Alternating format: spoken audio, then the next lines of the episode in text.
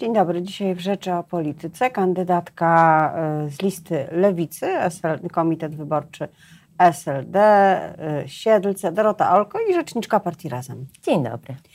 E, czy kiedy podejmowała Pani decyzję o starcie do Sejmu, to wyobrażała Pani sobie kampanię właśnie tak, jak ona się toczy? Myślę o tej kampanii, którą robi Pani sama w okręgu wyborczym, podczas spotkań z ludźmi. Czy coś Panią zaskoczyło do tej pory? E, na razie to są e, pozytywne zaskoczenia. E, muszę powiedzieć, że jak rozmawiam z ludźmi, to i ja, i nasi partnerzy, koalicjanci w moim okręgu, wszyscy są bardzo pozytywnie zaskoczeni, jak pozytywne są reakcje na lewicę. Oczywiście, w moim okręgu jest też duża grupa prawicowych, zdeklarowanych prawicowych wyborców, ale myślę, że coś się, coś się zaczyna zmieniać. Ludzie są zmęczeni tymi prawicowymi rządami i Tydzień temu na przykład byliśmy na dużej imprezie w Siedlcach na Dniach z Doradztwem Rolniczym i od samego rana do naszego stoiska podchodzili ludzie i mówili, że o, lewica to jest to, na co czekaliśmy, albo że o, lewica to są moje klimaty. Myślę, że też po tych różnych wadach rządów prawicy zmienił się stosunek ludzi do samego hasła lewica. Że... Się wychyla w drugą stronę? Tak czuję, tak czuję i myślę, że y, też moi starsi koledzy, koleżanki, y, którzy startują e, z, z, tej samej listy, mówią, że to jest bardzo duża różnica w porównaniu z tym, jak było na przykład 8 lat temu. Y, to, że teraz widać, że jest głód lewicy, że ta nasza lista międzypokoleniowa, zbudowana na współpracy, jest bardzo pozytywnie odbierana. No i nie ukrywam, że to nam daje energię do, do dalszego, dalszego działania. Jednym z tematów kampanii, yy, tak się stało i to też chyba jest yy, nowe, są prawa kobiet w różny sposób yy, definiowane i postrzegane. Także prawa polityczne, także parytet jest ważny na listach. Jak to wygląda na liście lewicy? Ile jest jedynek kobiet? E, na listach w ogóle lewicy. Na listach lewicy. Bodajże 13, jeśli dobrze na pamiętam. Ile? E, na 41. To pozostawia wiele do życzenia. No, ja mogę Dlaczego tak się stało? E, ta współpraca e, między lewicą różnych pokoleń niestety tak ma różne konsekwencje. Ma bardzo wiele pozytywnych konsekwencji. Tutaj ten brak parytetu na jedynkach nas oczywiście jako razem boli. My dołożyliśmy wszelkich starań, żeby tych kobiet było jak najwięcej. 4 na 6 jedynek, które przypadły w udziale razem, to są jedynki kobiece, wszystkie dwójki razem to są dwójki kobiece. E, więc, ale no myślę, że tutaj wszyscy partnerzy są zgodni, że to jest kierunek, w którym trzeba iść, że, że tych kobiet na jedynkach powinni, powinniśmy mieć więcej. E, I, I to na pewno e, będzie się zmieniać w przyszłości. W tym momencie E, to wygląda tak, ale tak jak mówię, jako razem um, mamy silną reprezentację kobiecą i w moim okręgu, co jest ciekawe, bo mój okręg e, Polska e, Wschodnia e, mogłoby się e, no nie jest to intuicyjne, a mamy trzy kobiety na trzech pierwszych miejscach na liście, także... Rzeczywiście kobieca lista. Nie zazdrości Pani kandydatury Małgorzaty Kida-Wybońskiej na premiera koalicji E, obywatelskiej, e, bo e, lista lewicowa może jest i w Siedlcach bardzo kobieca, ale macie trzech liderów, zresztą sami się porównują w mediach społecznościowych do trzech króli, co też jest ciekawym porównaniem jak na lewicę. Nie za mało tych kobiet? No, ostatnio mieliśmy konwencję w Poznaniu, na której ogłosiliśmy Pakt dla Kobiet, gdzie występowało wiele z naszych świetnych, uważam, liderek. Marcelina Zawisza, e, Wanda Nowicka. Tak, ale nie są w tej ścisłej grupie przywódczej. No, proszę mi uwierzyć, że wpływ na podejmowanie decyzji mają taki sam jak mężczyźni. To, że tutaj to mężczyźni są na tych liderskich pozycjach, myślę, że to też jest nieprzypadkowe, że jakoś w polskiej polityce po, po latach takiej, a nie innej kultury, e, to mężczyźni dominowali na tych e, liderskich miejscach. Media też zawsze jakoś łatwiej kupowały, e, mimo że mieliśmy od początku kolektywny zarząd i wiele, tak jak powiedziałam, wrazem świetnych liderek i parytet we wszystkich organach no to kobietom jest trudniej się przebić, ale naprawdę pracujemy nad tym i, i zapewniam, E, panią redaktor, że czy w naszym sztabie, czy w zespołach programowych, strategicznych, medialnych, ja jestem członkinią e, sztabu centralnego, e, udział kobiet był, był bardzo duży. Więc... No bo one ciężko pracują, to wiemy z tych wszystkich zestawień, analiz feministycznych, że kobiety bardzo ciężko pracują, także w takich czasach, kiedy jest kampania, kiedy naprawdę pracy jest bardzo wiele dla każdej partii. Ja w sumie jak obserwuję nasz zespół, to w tej takiej pracy na zapleczu jest chyba więcej mężczyzn niż kobiet, więc e, myślę, że jakoś łamiemy ten stereotyp. E, a nasze liderki e, występują na konferencjach, na konwencjach i myślę, że będzie, mam taką też nadzieję, że będzie je widać coraz intensywniej. To jest nie tylko po naszej stronie, ale także po stronie mediów, którzy, które transmitują na przykład nasze wydarzenia. Żeby nie, pokazały, nie pokazywały tylko wystąpień Adriana Zandberga czy Roberta Biedronia, ale też Marceliny Zawiszyczanny, Marii Żukowskiej. Więc zachęcam, bo to naprawdę silne, mądre polityczki. Wracając do Małgorzaty Kidawy-Błońskiej, y, już nie pytam o perspektywę razem, tylko w ogóle o Pani ocenę e, tego ruchu. To miało być nowe otwarcie Koalicji Obywatelskiej. Rzeczywiście e, sam sposób funkcjonowania w polityce e, kandydatki na szefową rządu jest inny niż innych polityków. Pojawiły się billboardy, takie bardzo, można powiedzieć, czułe w swoim wyrazie, uśmiechnięte.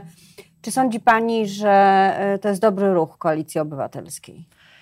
E, no, mi trudno oceniać wybory wizerunkowe e, innych ugrupowań, bo myślę, że, że nie od tego jestem. No, mogę powiedzieć, że Małgorzata Kidawa-Bołońska budzi moją sympatię, bo to jest kulturalna, miła osoba, więc myślę, że ja się dziwię, że Grzegorz Schetyna tak późno po prostu się usunął w cień, bo E, wszystkie badania pokazywały, że nie cieszy się zaufaniem, e, że jego wizerunek jest raczej obciążeniem e, dla Platformy Obywatelskiej czy Koalicji Obywatelskiej, więc myślę, że gdyby na serio chciał się usunąć w cień, to zrobiłby to wcześniej.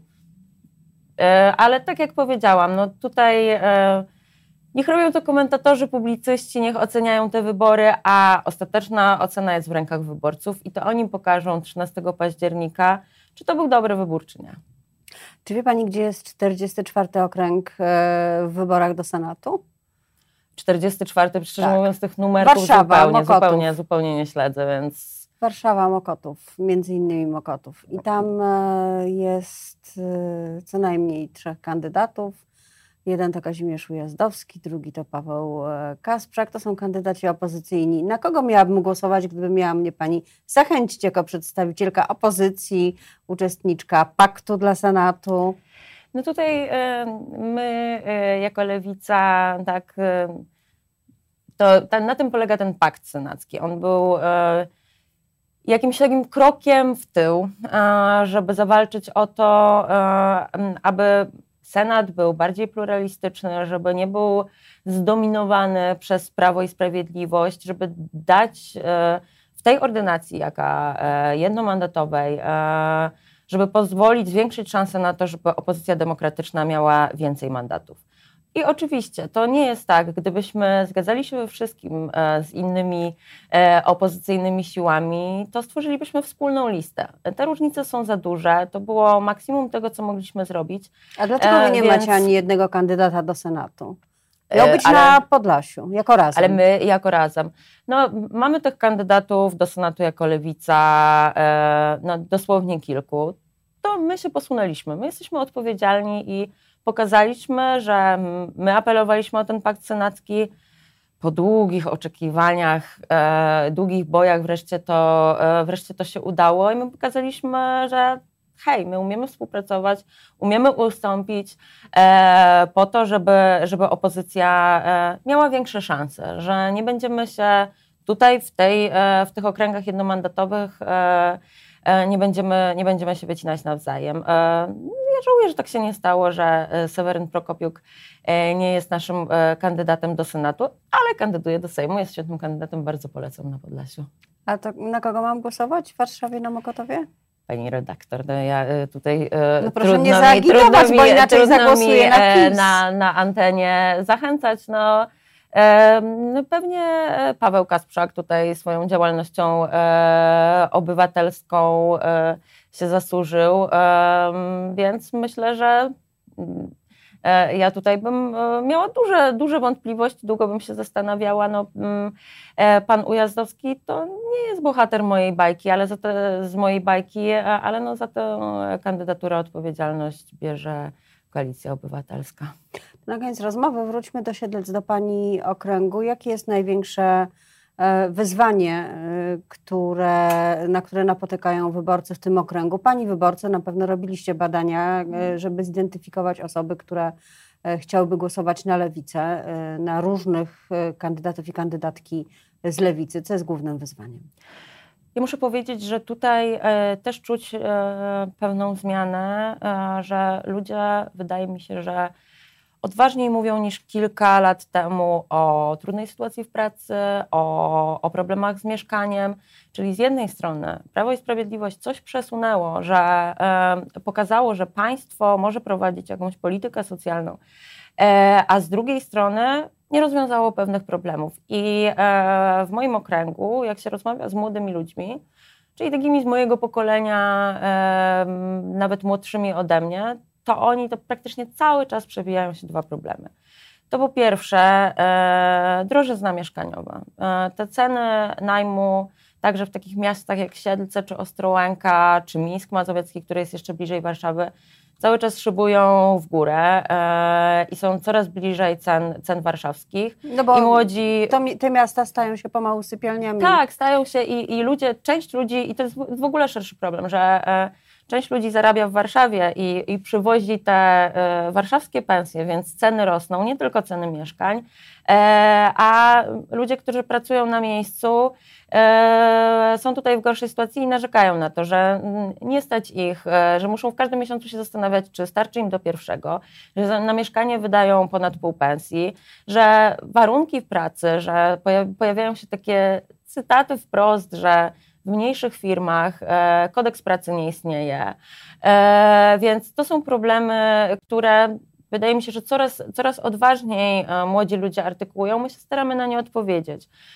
Mówimy o, o programie mieszkaniowym, o to, żeby państwo wreszcie zainwestowało w budowę mieszkań, tak żeby młode rodziny miały szansę wynajmować mieszkanie po rozsądnych cenach, maksimum 20 zł za metr kwadratowy, czy kupić je na ratę od państwa, bez szalonych marsz dla e, deweloperów i, i banków.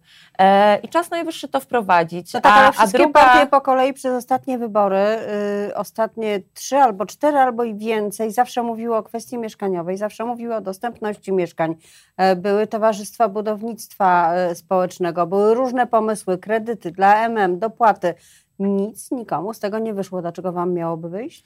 To jest wyzwanie, ale um, ja myślę, że tej kwestii nikt nie traktował tak naprawdę na serio. No, e, dopłaty do kredytów e, to było takie, no, taka atrapa rozwiązania, bo e, one raczej są e, dobrym interesem dla, e, dla banków, e, a nie dla, dla młodych ludzi. No bo co z, tego, co z tego, że, że oni dostaną tak, e, dofinansowanie do wkładu własnego, jeżeli nadal mają ten kredyt na 30 lat. Ja myślę, że to jest główny problem, że e, przez te długie lata, no na przykład mój kredyt skończy się, jak będę miała 60 lat. To jest jakaś w ogóle abstrakcja.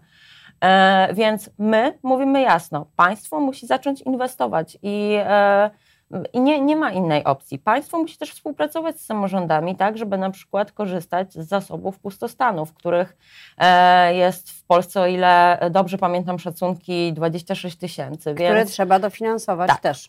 Ten, te remonty kosztują, więc tutaj, tutaj jest potrzebne e, zdecydowane wsparcie finansowe państwa. Ale ja bym chciała powiedzieć jeszcze o jednej rzeczy, bo w takich, e, w takich regionach, w takich mi, w mniejszych miejscowościach, średnich miastach, jak e, Siedlce, czy, czy Węgrów, czy, czy Łosice, czy Mińsk Mazowiecki, miasta w e, moim okręgu, bardzo ważnym e, pracodawcą jest sektor publiczny. I my dlatego mówimy, że pensje w budżetówce powinny wzrosnąć, że nikt w budżetówce nie powinien zarabiać mniej niż 3500 zł, tak żeby ta praca wreszcie stała się atrakcyjna dla młodych ludzi, żeby nie uciekali do pracy do większych miast. I na tym e, postulacie odmrożenia zarobków w budżetówce zakończymy, a o remontowaniu pustostanów i polskiej sceny politycznej rozmawiałam z Dorotą Olko z partii Razem z Komitetu Wyborczego SLD.